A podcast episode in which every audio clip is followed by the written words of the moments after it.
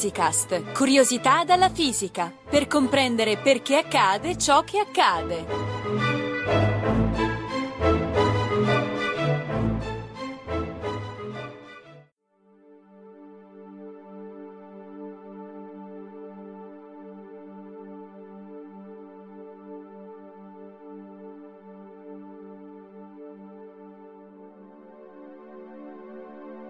A chi non è capitato di restare a bocca aperta di fronte a un documentario sull'universo, di quelli che ti fanno viaggiare tra pianeti e galassie nell'immensità dello spazio? Che l'astrofisica affascini la gente, non c'è dubbio, ma a che serve studiare cose così lontane da noi? E poi, con tutti i problemi che abbiamo qui sulla Terra, no? Ma ce n'è davvero bisogno? Lo chiediamo a Gianluca Licausi dell'Istituto Nazionale di Astrofisica.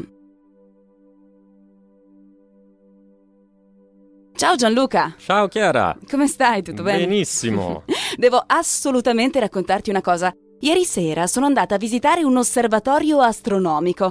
L'astrofisico mi ha fatto vedere Saturno con il telescopio più grande. E Non credevo ai miei occhi, ti giuro. Si vedeva perfettamente il pianeta circondato dai suoi anelli, Wow! con una tale nitidezza che mi sembrava di star lì nello spazio a guardarlo da vicino. Altro che documentario televisivo, un vero e proprio spettacolo, te lo assicuro. Eh sì, ne so qualcosa. ne abbiamo fatta di strada dal piccolo cannocchiale di Galileo, non trovi? Eh già, è proprio vero. Infatti, l'astrofisico ci ha raccontato di tutti gli studi che fate con i telescopi a terra e con quelli dallo spazio o con le sonde che inviate nel sistema solare. E ci ha detto anche che state costruendo il mega telescopio ELT con uno specchio innovativo di 40 metri di diametro con cui potrete vedere ancora più lontano e con cui forse vedrete direttamente i pianeti di altre stelle. Cioè una cosa incredibile. Incredibile, proprio così, l'hai detto. In effetti, gli strumenti che usiamo sono quasi sempre pionieristici, al limite delle tecnologie disponibili. Già.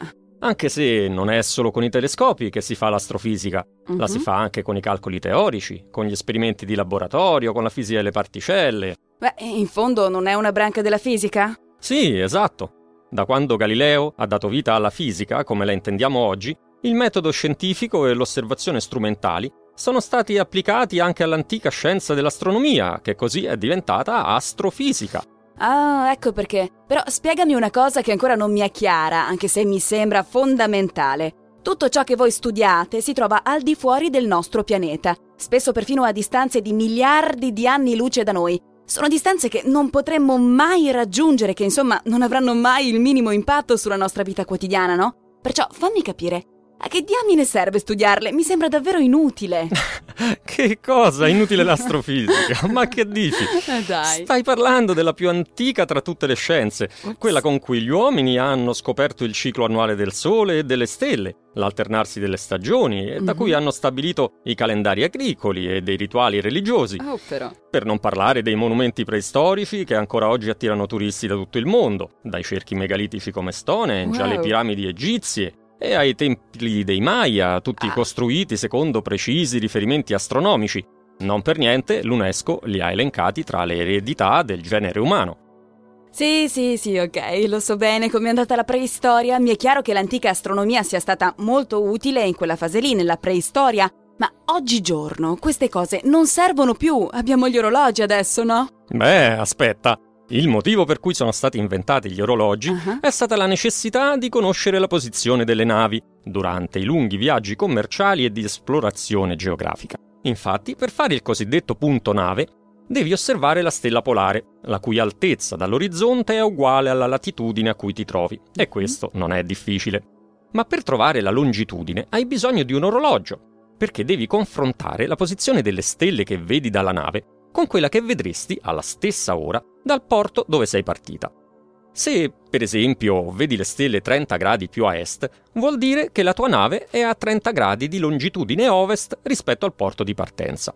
Ora, realizzare un orologio del genere, che mantenesse la precisione per tutta la durata del viaggio, fu una difficile sfida tecnologica, superata da Harrison, al quale dobbiamo la meccanica degli orologi moderni. Ora ti faccio io una domanda. Come si fa, secondo te, a sapere se un orologio sta procedendo in maniera regolare? Eh, beh, eh, non so, lo, lo si confronta con un altro orologio più preciso, no? Eh no, qui ti mordi la coda. I primi orologi non avevano altri orologi con cui confrontarsi, non più precisi di loro perlomeno. Beh, allora forse si può controllare che l'orologio, giorno dopo giorno, percorra esattamente 24 ore. Ecco, appunto. Ma per sapere dopo quanto è passato esattamente un giorno, Ah. devi guardare la posizione del Sole Certo. o delle stelle. Mhm. Insomma, per calibrare un orologio devi usare l'astronomia. Ok, ok, ok, l'astronomia serviva per gli orologi. Oggi però abbiamo gli orologi al quarzo e voi fisici avete orologi atomici ultra precisissimissimi. Eh già, ma proprio perché sono così precisi, Ah. non basta più la rotazione della Terra per regolarli. Perché gli astrofisici hanno scoperto che la durata del giorno, a quel livello di precisione, è continuamente variabile, per via del movimento delle maree, dei movimenti sismici, dell'attrazione degli altri pianeti, che accelerano o rallentano la rotazione della Terra in un modo molto complicato. Accidenti, ma allora scusa, no? Ma come si fa ad avere un tempo preciso? Con l'astrofisica, per l'appunto. La precisione degli orologi atomici, infatti, è stata verificata per mezzo del cosiddetto tempo delle effemeridi, quello segnato, per così dire, dall'orologio cosmico costituito dalla regolarità dei movimenti di tutti i corpi del Sistema Solare. È così che abbiamo costruito orologi precisi, calendari precisi, navi che sanno dove si trovano e perciò carte geografiche realistiche e precise, la cui utilità non devo certo dirtela io.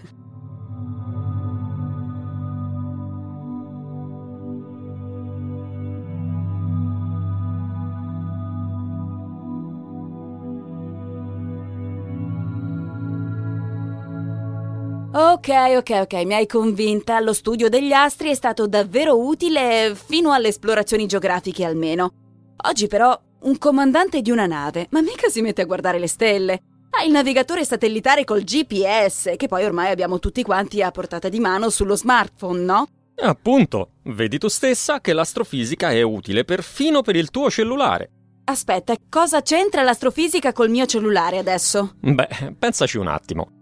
Di certo non potremmo mettere in orbita un satellite per il GPS, o per la TV via satellite, o per le previsioni meteo, se Copernico non avesse ipotizzato che i pianeti ruotano attorno al Sole, se Galileo non l'avesse dimostrato con le osservazioni al telescopio, se Keplero non avesse scritto le tre leggi del moto orbitale, e se Newton non avesse scoperto la legge di gravitazione universale. Accidenti, Urca, quante ne sai? E non finisce mica qui.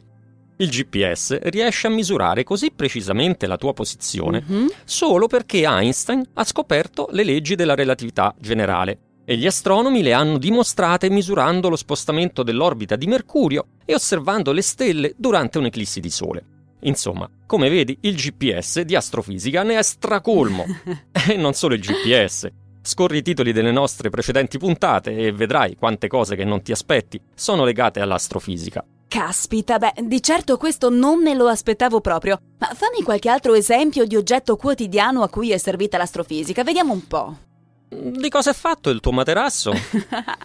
beh, il mio è un materasso in memory, quelli che si adattano alla forma del corpo. Ma scusa, che cosa c'entra questo con l'astrofisica adesso? C'entra perché la schiuma sintetica di cui è fatto, Ah. chiamata memory foam, Ah? è stata inventata dalla NASA per costruire dei sedili adatti alle fortissime accelerazioni dei lanci spaziali. Oh mio Dio, ma dici sul serio? Ma ce ne sono tantissime di cose del genere. Per esempio c'è il CCD, cioè il sensore delle macchine fotografiche digitali, che è stato inventato come sensori di immagine per l'astrofisica. Boyle e Smith ci hanno preso perfino il premio Nobel nel 2009. Un altro esempio. Per guardare dentro al corpo umano, i medici fanno le radiografie, in cui oggi si usa comunque sempre il sensore CCD degli astrofisici. Mhm. Però la radiografia vede solo le ossa. Come fanno i medici se devono vedere i tessuti molli? Beh, se non sbaglio si fa con la TAC, no? O con la risonanza magnetica, giusto? Ecco, queste tecniche costruiscono le loro immagini tramite un metodo chiamato sintesi di apertura, Mm. che fu ideato proprio per produrre immagini dai radiotelescopi. Derivano dall'astrofisica anche le tecniche di elaborazione per le immagini mediche, create inizialmente in camera oscura per le foto astronomiche, pensa quando ancora si utilizzava la pellicola fotografica, come ad esempio i metodi per aumentare la nitidezza delle immagini che ormai trovi su tutti i programmi di fotoritocco, Vero. vengono da lì.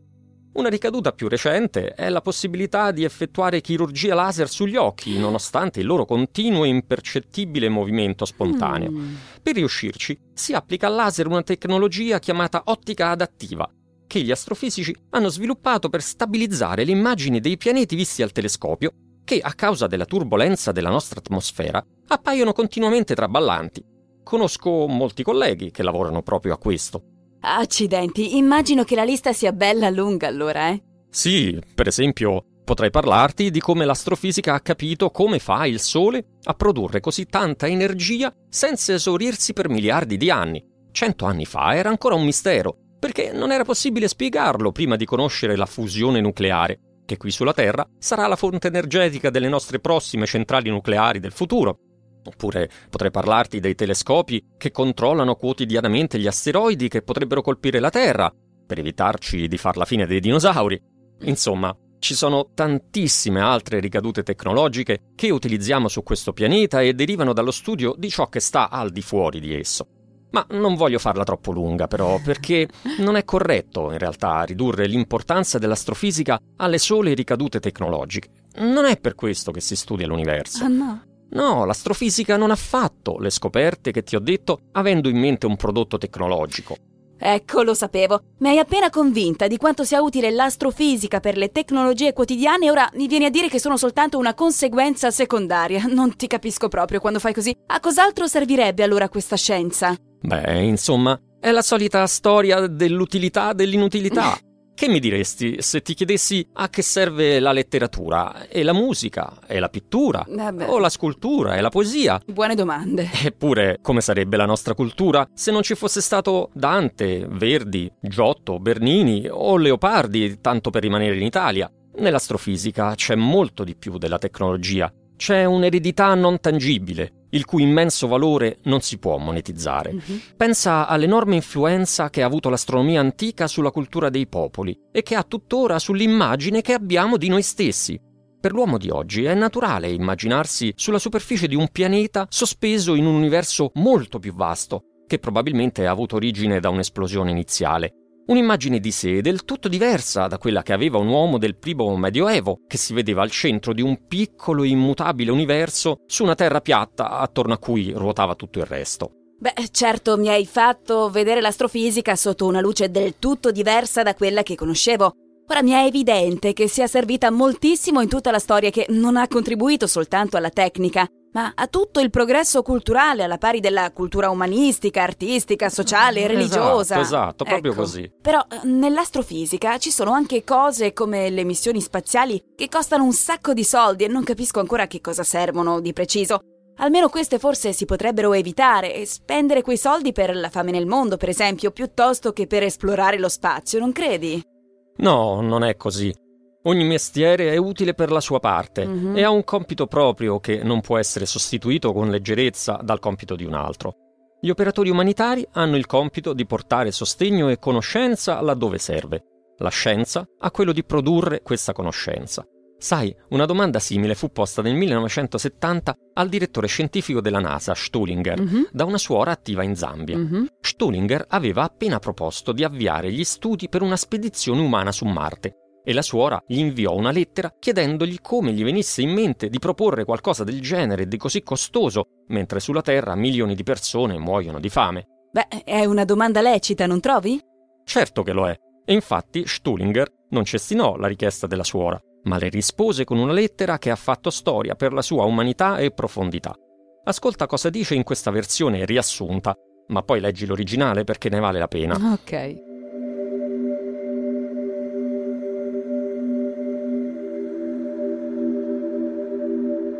Cara Suor Maria Gioconda, prima di spiegarle come il programma spaziale possa dar beneficio ai problemi sulla Terra, vorrei raccontarle una storia.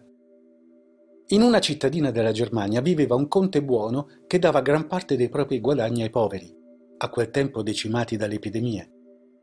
Un giorno incontrò un uomo che in uno scantinato metteva insieme piccole lenti allineandole in un cilindro e le usava per osservare oggetti piccolissimi. Il conte fu affascinato da ciò che si vedeva con quegli strumenti, cose che non aveva mai visto prima. E così decise di finanziare quell'uomo perché perfezionasse i suoi strumenti ottici. Avendolo saputo, la gente in città protestò, lamentandosi che il conte impiegasse del denaro così, senza uno scopo preciso, mentre in città imperversava la peste. Ma il conte rispose: Continuerò a darvi il mio aiuto, ma sosterrò anche il lavoro di quest'uomo, perché sento che ne verrà fuori qualcosa di buono. E in effetti qualcosa di buono avvenne. Lo sperimentatore diffuse i suoi risultati e altre persone li migliorarono, portando alla fine all'invenzione del microscopio, che come noto ha contribuito molto più di altre idee all'eliminazione delle malattie contagiose in tutto il mondo. Dedicando denaro alla ricerca di nuove cose, il conte contribuì ad alleviare la sofferenza umana ben oltre la sua piccola città. L'eventuale viaggio verso Marte non sarà una fonte diretta di cibo per gli affamati, tuttavia porterà a così tante nuove potenzialità che il valore delle sue ricadute supererà di gran lunga i costi. L'esplorazione spaziale non appari come stimolo per lo sviluppo di nuove tecnologie e per la ricerca nelle scienze. E in questo potremmo dire che la scienza si sta facendo carico di una funzione che per tre o quattro millenni è stata assunta dalla guerra.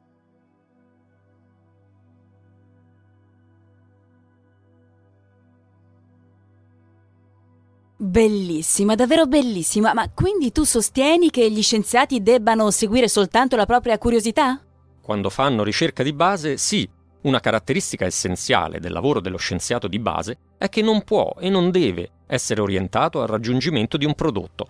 Quella è la cosiddetta scienza applicata, senza la quale le scoperte scientifiche di base non diverrebbero mai prodotti utili alla gente, certo. quindi è importantissima. Ma non è il tipo di lavoro che scopre le leggi della natura.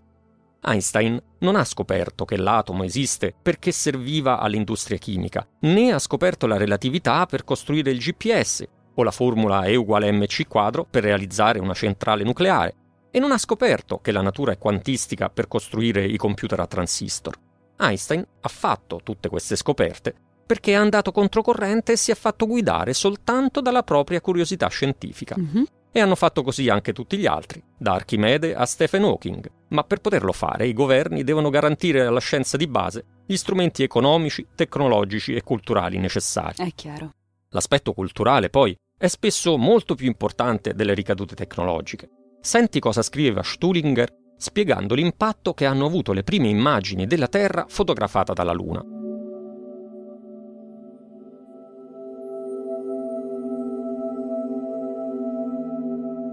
La fotografia che allego a questa lettera mostra una vista della Terra realizzata dall'Apollo 8 quando era in orbita intorno alla Luna nel Natale del 1968. Di tutti i meravigliosi risultati raggiunti fino ad ora dal programma spaziale, questa foto è forse la cosa più importante.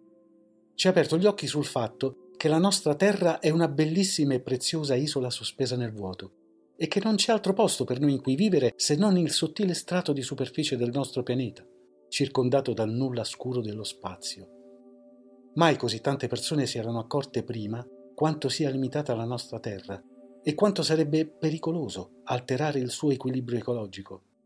Da quando questa foto è stata pubblicata, in molti si sono fatti sentire per raccontare i problemi e le sfide per l'uomo di questi tempi. L'inquinamento, la fame, la povertà, la vita nelle città, la produzione di cibo e il controllo delle acque per non parlare della sovrappopolazione.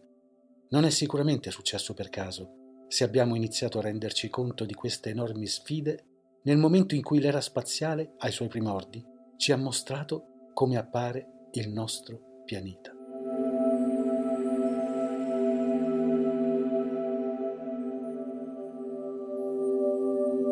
Beh, devo ammettere che non immaginavo che una scienza come l'astrofisica avesse così tante conseguenze sulla storia, sulla tecnologia del quotidiano e sul futuro dell'umanità. È per questo che la denigravo. Purtroppo al giorno d'oggi siamo portati a denigrare facilmente ogni attività che ci appare un po' strana, invece di dar fiducia a coloro che quell'attività la fanno di mestiere. E così i fondi spesi per uno scavo archeologico, un acceleratore o una missione spaziale vengono visti come uno spreco, se non addirittura come un furto alla società. È un mal costume del nostro tempo che fa molto male alla ricerca e al nostro futuro.